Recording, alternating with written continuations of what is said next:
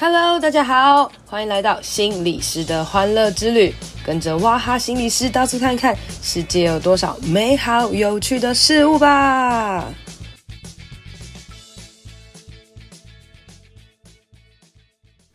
大家好，欢迎收听心理师的欢乐之旅。今天我们法兰的故事应该要到最后一 part 了啦，哈，呃，他已经接受了各式各样的疗愈之旅，来到了疑似应该是来到最后一站了，因为但是我也不确定他会不会又给我再讲一集啦，哈。好，他那时候呃来到咖啡厅，然后遇到很多朋友，然后甚至有遇到了所谓的教会哦。那从他之前的这个。各样的什么什么什么词汇的啊，什么什么瑜伽的，然后人坡切啊，然后各式各样的什么尼姑庵，然后最后来到了基督教。反正你什么信仰都给他信过了，是不是？没错，我大概只剩下那个回教没有去信。我连中，其实我中间还少说，我还去了那个印度的奥修，可是那个实在是太不 OK 了，所以就算了，跳过。对，反正能接触的。我我能接触的我都去试，就差一个回教了哈。哎、欸，那这其实那个回教跟基督教某种程度来讲也是一个远房亲戚啦，是吗？可以这样讲吗？还好我是不是没有遇到回教，不然我真的再去信回教，我觉得我爸妈也太辛苦了吧。我真的是，你们不念宗教系有点可惜耶，你真的每一个宗教都走一遭，而且我我某种程度相信你应该是这个灵性顿悟力应该也是蛮高的。我我很容易遇到大师哦，我觉得各个宗教的人都应该很想要纳你为弟子这样子。对，差不多是这个意思。好，那我们回到中那个回到正题哦，就是你说那个洪百荣你的学妹哦，她看过你最好的样子，就是十九岁以前哦，你这个她是你你崇拜的漂亮的厉害的风风光的学姐，就她这时候看到你的时候是一个。这个令人讨厌的松子的一生的女主角，欸、你知道这个东西吗？就是是一个。我有听过这个剧哎，天哪！你这样讲，我好想去看一下。你没看过这个剧？我跟你说，这个剧我大概看了两三次，每看都狂哭这样子。你可以去看一下哦。然后在呃，你反正也就是很邋遢的状态，那其实也是身心不稳。然后你偶尔去一去，好，然后去教会，其实到底为什么要去，也搞不太清楚啦。反正就是。我现在的状态在，OK，我现在心力还有一点点的时候，好啊，就去一下，去一下这样子。但是也是，你说也是这一年多的过程，也是没什么感觉啦，就跟你其他的信仰一样嘛。反正对你来讲，就是基督教这个东西，也只是某一个你你找的众多信仰的其中一个嘛。然后一直到你那天去了教会，遇到这个洪百荣跟你说你怎么这样，然后你就照了镜子，然后觉得、我自己怎么这样？然后呢，之后发生了什么事？我后来就心里面暗暗的跟神开始对话，因为其实我刚刚有说嘛，我其实没有办法给自己任何的希望，或者是讲出我的希望，就说哦，我其实想要我的生病会好，因为我一旦有这个念头，我第二天早上起来，我还是跟原来一样的时候，我会陷入到一个真的很辛苦的，就是身心疾病的状况，所以我其实已经很久了。那时候在咖啡厅已经工作了两三年，我完全不敢让自己有这个想法，因为期待落空的感觉其实是更差的，很糟糕。而且我想要得医治，已经想要十几年了，可是都没有好。而且我想要得医治的这十几年，就是一般的人觉得最青春年华的这十几年。我从二十岁，我整个二十岁的这个十几年当中，一直到三十岁，后来我。遇到就是去教会，那个时候已经三十岁出了，我都没有好，所以我其实完全不敢有这种我想要好的念头。可是当时就因为黄百说你怎么这样，我照了镜子之后，我就心里面跟那个就是我去教会哦，那那一两年间一个月去一次那个教会那个神，因为我不会祷告，因为我有讲话的困难，可是那些姐妹都会在我的面前祷告，我就心里暗暗的说，我就说我。如果你是真正的那个神，因为我试过了各种神，我说如果你是真正的那个神的话，我需要一个神奇。我当时只是这样讲，然后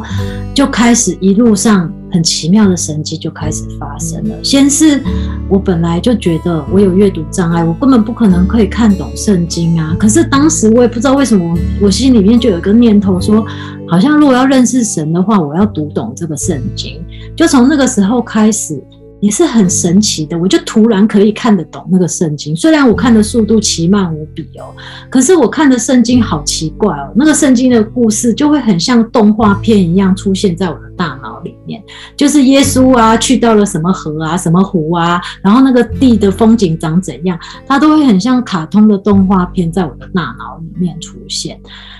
然后后来我开始看懂圣经之后，我就是慢慢一路一路发现哦。原来我的问题就是圣经里面讲的这个骄傲。原来我是因为骄傲的问题，今天才会变这样。然后我好像这十几年来，我越来越笨的状况，就因为这个会读圣经，就开始哎，慢慢慢慢的越来越聪明。因为我会知道，原来我的问题是出在这里。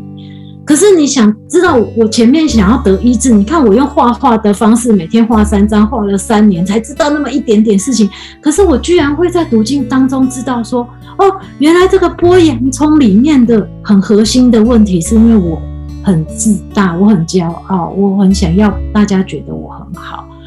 然后真的关键让我真的发现，我开始真的变好的是我在那一年的 Christmas，然后教会都会有各种的聚会嘛，然后那种聚会就是会在最后就会有很多不是基督徒的人就在那个时候会去到教会，然后会牧师就会在台前讲说，哦，你身心灵有问题的人可以来台前讲，然后我们可以为你祷告。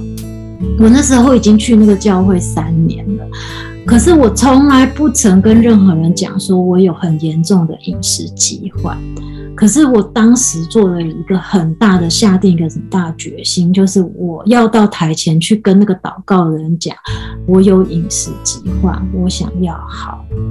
我当时到台前去，我真的哭得很严重，我讲不出口，因为我生病了十几年，我这件事情还是讲不出口，我还是没办法说。可是我当时就是做了一个很大的决定，我要讲出口，所以我就一直哭，一直哭，我就讲出口，说我想要，我我有饮食的疾患的问题，我想要会好。当时就有一个。一个姐妹，后来就是是我那时候教会有认识的一个姐妹，她就为我祷告，她就我一直都记得，她说你就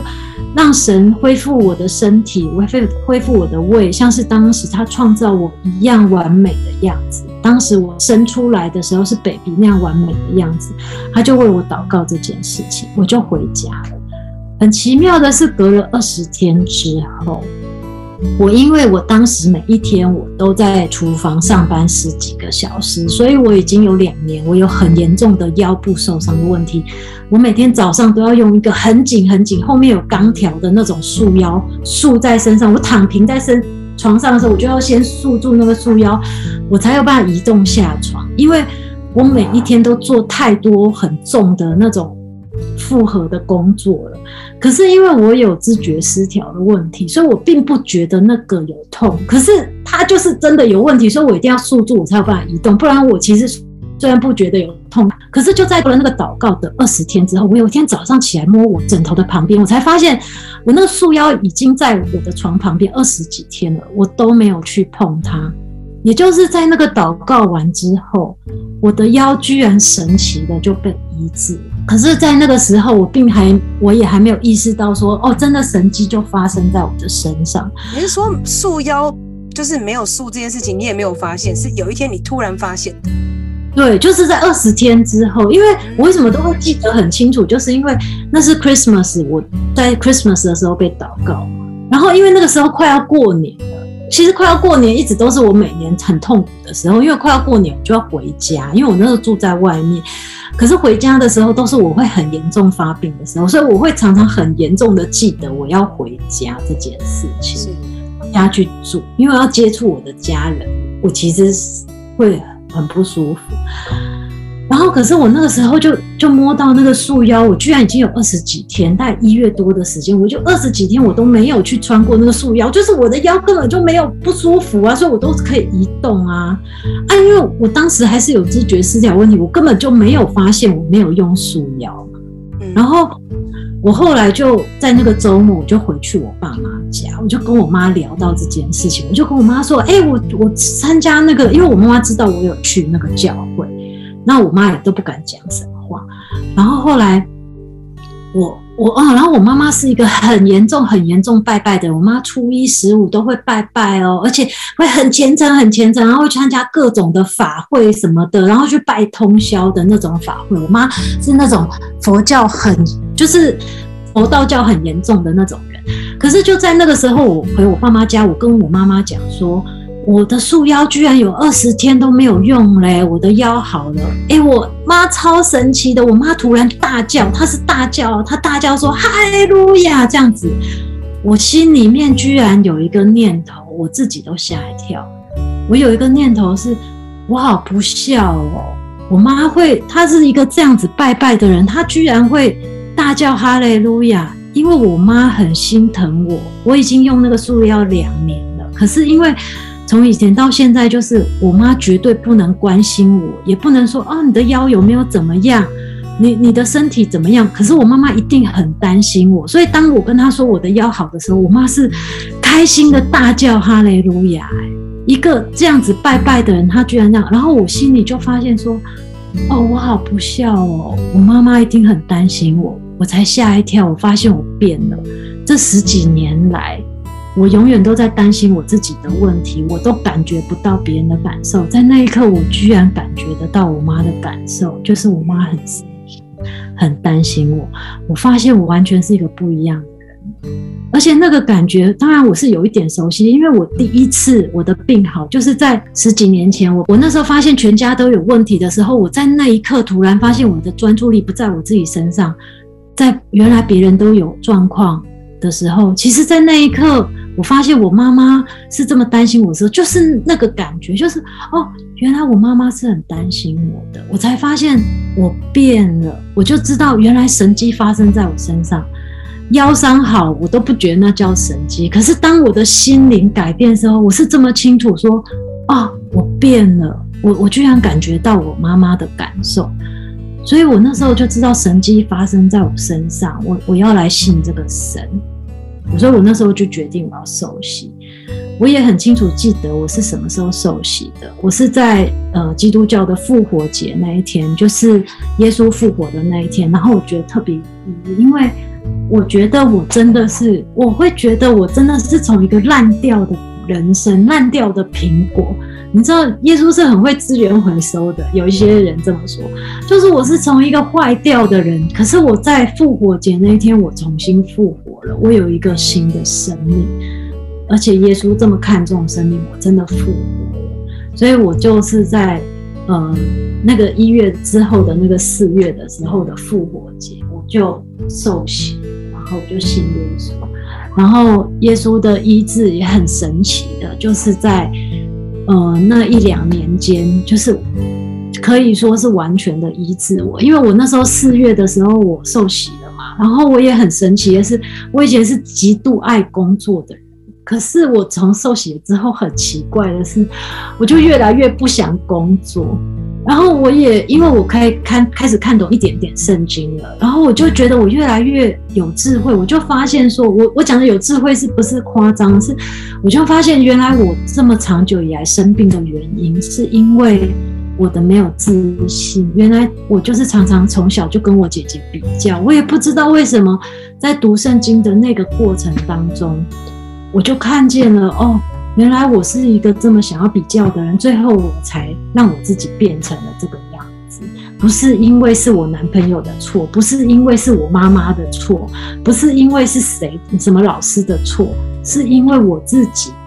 我一直没有自信，我不觉得我自己好，我我很喜欢跟我姐姐比较，我老是觉得我姐姐比较好，所以我才最后都会变成这样子。我在那个过程当中看见了，原来真的。就是刚刚万汉讲，真的就是心里面最核心的那个小魔鬼，原来是这个。然后我也在那时那一年的十一月，我就正式的离职，因为我虽然很喜欢我的工作，可是我那时候就变得很不想工作，我想要去认识神。因为在我后来受洗了之后，我也知道，我也开始就停止了饮食疾患，可是我很清楚知道。饮食疾患还在我的里面，可是我就觉得我很想要去认识这个神，他怎么可以让我改变？所以我在十一月的时候，那个时候我就辞职了，我就可是我那时候甚至知道，我一旦没有了工作，我的饮食疾患大概第三天就会发生。可是我那时候甚至不在乎，欸，诶，我觉得我以前的人生就是我可以用我生命的一切来交换，我只要有一天没有饮食计划，有一天我不要想要吃东西，我可以用任何的东西来交换。可是我那时候居然会为了想要认识神。我的饮食计划都已经停止了，我可以说好，我不要工作，我的饮食计划就会回来，但是我也要认识神，所以我那时候就在十一月的时候我就停止了工作，然后真的就是在停止工作的第三天，我的饮食疾患就很严重的回来，然后同时躁郁症也很严重的就回来，可是我那时候也是不在乎，就觉得说我已经生病了十几年了，饮食疾患、躁郁症对我来说就是最熟悉的，也没什么，可是我一定要认识神。所以就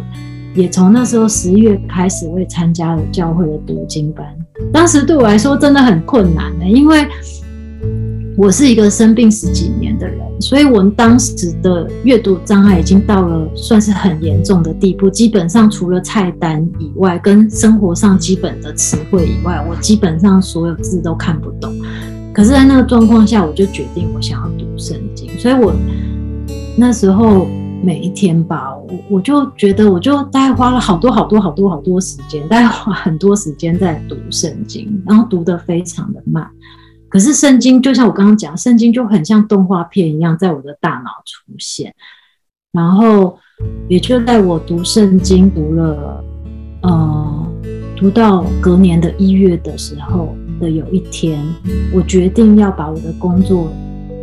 给神，因为我就觉得我没有任何的礼物可以送给神，因为我我家里环境很好嘛，我有的钱，我有什么都是别人给我。可是我就是从小到大，唯一我能够最骄傲就是我我我觉得我自己很会工作，所以我就把工作送给神。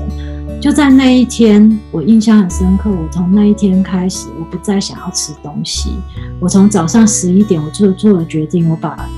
工作送给神之后，我到了当天的晚上，就是。下午七点，我才是才想要开始吃东西。那是我印象最深刻，在我十几年，就是唯一那几个小时开始，我没有想要吃东西的时间。就从那个时候开始，我不再。什么叫做把工作献给神啊？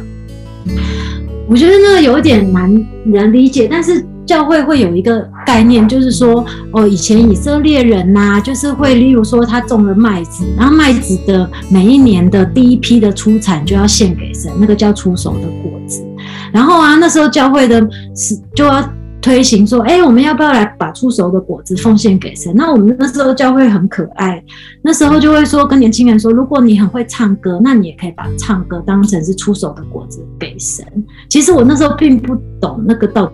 概念，我只是当时真的太感谢我的神了，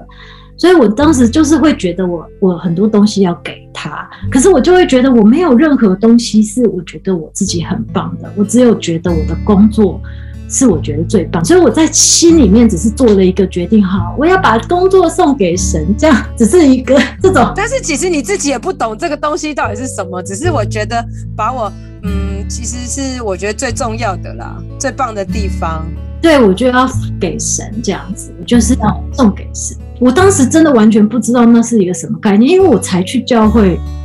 一年吧，而且最重要是我其实有很严重的阅读障碍，所以其实牧师在台上讲什么，其实我是从来都听不懂的哦。哎、我觉得这个是一个很大的重点的，就是呃，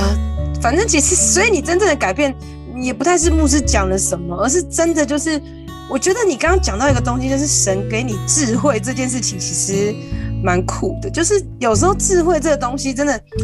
我真的相信灵性的力量蛮蛮蛮蛮超乎我们想象。就是那个智慧有时候突然来了，然后你真的好像开始看得懂一些东西，或是呃，甚至还有一些勇气哦。譬如说像呃，你知道你自己，你以前是疯狂的工作，以至于让自己不要有饮食疾患。因为你知道你，你如果停下来，你就会饮食疾患。但是这一次是我知道我停下来一定会有饮食疾患，但没有关系，反正就这样吧。我觉得我相信有一个更不得了的东西，它会是我更想要去追求的。但是这个东西其实真的是超乎一般人可以想象的，而这个东西应该就是所谓的智慧吧，对不对？我觉得有可能吧。可是我当时真的会觉得我长智慧，是因为我真的怎么可能？我就看得懂圣经了，是不是？不止，我觉得最大的让我觉得有智慧，是我怎么会知道我生这个病？原来是因为，就是因为我从小到大我的没自信，我的比较。从小到大没自信跟比较这件事情哦，其实我觉得这世界上很多人都有，每一个人都有这样的问题。可是其实有时候他我们就这样轻轻的讲，他好像是一个小问题。可是其实，在法兰的身上，我们会知道这个小问题，它其实。对有一些人来讲，它真的可以是一个超级超级大的问题。我觉得大家不要轻易的讲说，哦，你没有自信啊，你要有自信啊，你要什么之类，就是好像可以讲轻轻的，但是它其实真的是一个非常非常强大的一个东西哈。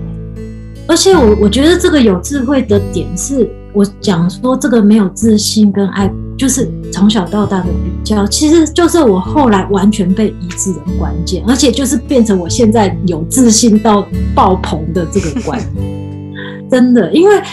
我讲的有自信反而是这件事情，因为我到后来读圣经读到一月的时候，我的饮食习惯好了，我不是说我就心里想说啊，我要把我的工作献给神。很奇妙的是，我居然。就从那时候的十一点到晚上七点，我为什么记得那么清楚？是因为太神奇了。我在那七八个小时里面，我居然没有想要吃东西。你要知道，对一个饮食疾患的人来说，我的人生只有一个念头，就是我要吃，我很想吃东西，而且是那种想要把自己塞死，就是吃到塞到死掉的那种感觉。我居然在那八小时里面，我没有想要吃东西的感觉，我没有想要吃东西的念头。到七点，我只是因为我肚子饿了，所以我想吃东西。你知道那感觉很奇妙，真的。然后后来我又继续读经，读经读到三月的时候，有一天，我的躁郁症的忧郁的那个部分瞬间消失，真的是瞬间消失，因为。我刚刚有说嘛，我因为生病的关系，我的感觉会像真实的东西存在一样。我很难说，我还不到像是别人，呃，可能精神分裂或什么，会真实跟虚假分不清楚。可是我的感受会像真实的东西存在的一样。我当时就是感觉到我的心脏往上提了三公分，你看是不是很奇妙？就是。我我当时感觉到我的心脏往上提了三公分，我才发现我的躁郁的忧郁的部分不见了，它飞走了。然后原来我从十几岁，甚至从十几岁之前更多之前，我的心脏都是比别人低低几公分的，就是我其实是比别人忧郁的状况的，我一直带着忧郁的状况活着。是这么具象的来感受所谓的忧郁，是感觉到忧郁瞬间不见，所以我的心脏往上提了三公分。然后最奇妙的时候，我感觉到我的心脏又比正常的往上提了一公分，就是更高。所以我那时候只剩下焦虑的状况。我那时候如果我是没有，因为我又有回咖啡厅打工，我是有回去工作打工的，因为我需要支付我的房租什么的。可是。我只要没有工作状况，我几乎是像是动物园里面的北极熊一样，我是一直绕圈圈在走路，因为我是一直在焦虑的状态下，就是整个人是很嗨的状况下，我是需要一直走路，一直走路，一直走路，绕着房子转转圈圈，因为我那时候还是持续的在读圣经嘛，所以我就是一直转圈圈的读圣经。然后我觉得我比正常的状况多提高了一公分，我的心提高一公分，就是优越状况，然后一直到。六月的时候，我的那个心脏提高一公分的感觉就不见了，我就变成像几乎像正常人一样，是不是很奇妙？很奇妙，因为你可以很具体的讲到什么三公分、一公分，但是那个是其实是你内心知道哦，我的状态是在改变的，我从变变大，然后到。变回原来的这种状态，我是很，我觉得也是神可能可以让你感受到一种很具体的感觉，告诉你，我知道我有在让你改变的这种状态。啊，我觉得很奇妙，是我当时一直生病这十几年来，这种就是感觉像真的一样啊。其实我不能说它是越来越严重，可是我从小就有这个状况哎，就是如果我讲话讲到什么，我常常会觉得我身体已经变成这样，所以我。从小到大，我不能看鬼片，或者是任何有血腥啊，或者是什么，因为我会觉得我现在身处其境会非常恐怖，我完全没办法。所以我从小就一直有这种感觉，像真的一样，我会身历其境的真的存在的那种那种感觉，我我没有办法，所以我常常会有梦境跟感觉，跟我是常常没办法分辨这样子。对，我是混在一起，所以连真实的可怕我也不觉得真的可怕，这是一个很奇怪的状况。可是像我现在，我说我变好了，我已经很久，甚至不会有这状况。我以前，我像我前阵子因为反就是被框列在家嘛，我就把我以前画的图我收在一个箱子里，然后就打开来看，我就发现我以前好会画画，因为以前对我来说画画很像是一种讲话方式，我以前是没有办法像现在这样讲话的。讲话是没有办法顺畅，甚至没有办法表达。可是我以前画画就像我讲话方式一样，我画画是可以把我心里的感受画出来，我都不知道为什么我自己要画这个的那种状态。所以我就会觉得我以前怎么会画画？可是我现在完全不需要画画，我现在都不知道我到底要画什么，就就是就是当时大概就是这种状况。所以我那时候在。我六月的时候，我就是突然发现我那个焦虑的提高那个公分的状况，我就是完全好了。我就在这种，是不是就是一个很神奇的状况？真的是很神奇耶！就是呃，看起来好像很突然，但其实也不突然，因为其实你也是走了疗愈里程，也是走了这个十十几年哦。可是这个改变是从我突然觉得我的呃开始可以感觉到别人的感觉了。开始从呃我的忧郁开始不见了，开始我的焦虑不见了，然后甚至开始到我觉得我的那些呃幻虚幻的那些感觉，渐渐的恢复到一个真实的感受。你开始可以真正的感受到你自己的状态，好像很神奇，好像很快，但其实也是好久好久好久好久啦。而且我到后来，我完全虚幻的这种感觉，像真的一样的那种感觉，完全不见是。我后来很奇妙的，就是我六月的时候，我完全好的时候，那时候我的朋友就帮我介绍我的先生，有点类似像相亲一样介绍认识。我那时候还是有一一些些这种感觉，像真的一样存在。可是等到我的孩子出生的时候，我有产后焦虑，蛮严重的产后焦虑，四个月。可是等到我产后焦虑完全不见的时候，我的这种感觉像真的一样的这种状况。就在我孩子出生一直到现在，就是完全的，就是完全没有再发生，就是完全我都已经很陌生，都不知道那个到底是什么感觉了。哇，所以这个讲到这里，就是如果我们前面几集都有听的人，就会觉得天哪，这个历程真的非常非常非常非常的奇妙。那当然，凡人的故事不能代表所有人的故事啦，但是但是我觉得法兰的这个故事其实告诉我们，他真的是会有一个。真的是有可能改变的，会有这个希望。他不是以一个过来人哦，他现在已经好了，所以他就云淡风轻的跟别人讲说哦，你会好的啊，怎么样？而是我觉得，呃，希望也是透过这集可以让大家知道，真的有很多神奇的事情发生。那每一个人都会透过找各式各样的方法来寻找到救赎吧。那呃，法兰的方法是听起来，法兰的方法是就是找基督教嘛。就是可能耶稣的这个神，这个宗教的力量是在他这个神奇疗法当中最有效、一直持续的这一个这个东西哦。那所以啦，如果讲到这边呢，我想要请法兰最后啦，如果你要送给就是跟你一样有这个焦虑啊、忧郁啊、视觉失调、饮食疾患各式各样的人，如果以你自己本人，你希望可以告诉他们什么，可以带给他们什么？我其实如果遇到这样子的家人或者是朋友，他们来找我聊的时候，我真的花最多最多的力气，除了听他们说话以外，我最大最大力气都只是告诉他们说：你们真的是很重要的，你们的存在也是很重要的，你们绝对不是可有可无的，你们的存在非常的重要，而且你们的存在非常宝贵，每一个人都是非常美好的。我会花很大很大的力气跟这样子发生这样子事情的朋友说，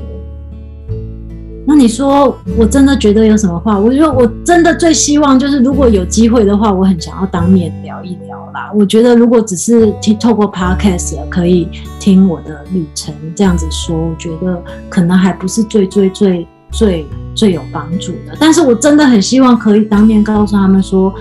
我可以看到你们，然后告诉他们说，你们是非常美丽的，你们的未来可以跟我一样，甚至比我更好的，就这样。OK，哇，非常非常的感人哦。那好，今天我们不知道录了多少集哦，然后终于完成了法兰之旅，然后法兰仙女姐姐的奇妙之旅。可是，在这个过程当中，我相信还是有很多很多的辛酸血泪，跟很多的细节，很多没有提到的哦。那如果呢，你真的觉得你很需要帮助，或是你觉得很想要来聊一聊，觉得呃，都可以来我的 Podcast 留言吗？或是我的 FB 留言，有机会我们都可以一起来约约来见面哦。因为 Podcast 不是心理咨商，也不是心理治疗。那呃，法兰是一个很有趣的人，然后他煮饭非常的好吃，然后本人现在也是非常的正，然后我是觉得有点太瘦了，因为内心对他非常的 羡慕、嫉妒、恨。然后那呃，我跟法兰认识，其实我们是在同一个教会。那我们教会里面呢，也是一直不断的就在跟我们讲，你是尊贵、有价值、被爱的。然后那呃，其实。在在教会这个过程当中啊，当然信仰我们觉得神是真实的，所以这也是我们很大的一个力量哦。然后呃，我们也知道一件事，就是话语也是一个很有力量，就是你每天对你自己说什么，你内心相信什么，你才是真正有可能改变自己的人哦。所以像法兰刚刚跟你们讲说，嗯，你是很美的，你是很好的这些东西，我相信其实一定也有很多人这样跟你说，只是重点你到底愿不愿意相信。那我觉得愿不愿意相信，这个又是一个很大的历程的啦。哦，因为有时候真的要不要相信这个东西是需要智慧的。那那个以法兰来讲，法兰的智慧的连接处，可能是来自于他的信仰，他的神。那至于我们当中的每一个人。如果你想要成，你想要拥有这个智慧，或是你想要得到一些疗愈，我觉得各式各样的方法都尝试过后，那你今天有幸，然 后有人传这个 podcast 给你听到，那也许你也可以尝试看看，我们就直接开诚布公的，然后 心理师也是可以传教的，好不好？因为我们现在不是在做智商，但是我觉得信仰和灵性的力量它是很真实存在的。那呃。你们要不要信耶稣，或是要不要尝试这件事情，其实跟我们没有太大的关系。但是我觉得伊法兰的故事当中，这个告诉我们这是很真实的。那这个真实的感受，也只有当你真的愿意去做，或是真的走投无路的时候，你才有可能，呃，把你那个全然无助的东西交出去，然后交出去之后被承接住了，这个才是真正改变的开始。那最后最后啦，我们这集要结束了，法兰有没有什么遗言啊？没有啊？有没有最后什么想要说的？有啊，我想说下一次来还是想要跟哇哈再开一集，我们来怎么讲？从一个你现在只是觉得你都 OK 哦，普普的 OK，变成一个超有自信、闪闪动人、超发光，觉得自己美到爆炸、帅到爆。好的，那所以下一集呢，我们就要请法兰来告诉我们如何当一个自信闪亮亮的人。然后其实这个是我也是蛮有的啦哦。那我们就大家请这个敲碗期待，我们接下来呢就要告诉大家怎么样成为一个有自信的人啊。成为一个有自信的人啊，真的是一件很重要的事情啦。那我前几天还跟法兰开玩笑说，我一定是就是法兰之前讲说他因为一开始是为了减肥，所以才会自责嘛，就是有一些罪恶感。然后我就开玩笑跟他讲说，我觉得我一定是罪恶感不够，所以我才会就是这样子狂吃。然后反正就说啊，不会啊，这件事情你你就是某种不是，我就是说你不是没有罪恶感，是因为你真的自我形象非常好，你真的是觉得很自信。你的自信不是来自于你是胖还是瘦，但是我真的还是不希望自己再这样胖下去，好吧？所以你还是可以指责我，可以好不好？可是可是因为我我常常有。常常有一些姐妹会来跟我聊，可是他们的聊的结果我都知道，他们最后心里面的那个小魔鬼，为什么我说我们没有被抓出来？要聊，他们心里面小魔鬼就是你的价值感永远建筑在你是胖还是瘦，你是世界上谁讲的，是怎么样好，怎么样是不好的，你知道吗？如果你的价值感跟你的小魔鬼都在那里的话，其实你很难变成。超爽，超爽，超开心，超开心，超正点的人生。对，所以呢，我要在这边做一个结论哦。我的自我价值很好，然后我也相信我自己是很棒、很卓越的，但是我还是不可以再吃了，好不好？希望有朝一日我可以变成一个，我不要一直当快乐的胖子，我可以当个快乐的瘦子，好不好？拜托，请你也可以为我祷告这件事情。我可以为你祷告，但我必须说，其实你也不是个快乐的胖子，你看起来一点都不胖，好不好？好的，我爱你。好啦，那我们今天法兰的神秘之旅就要到这边结束了哈。那我们就来跟大家说拜拜，拜拜。今天的节目就到这边喽，希望你喜欢，希望对你有帮助。一定要帮我分享给你觉得有需要的人，也别忘了到我的 FB 还有 IG 心理师的欢乐之旅按赞留言哦。你的鼓励和分享会是我最大的动力。别忘了给我五星评论，谢谢大家，拜拜。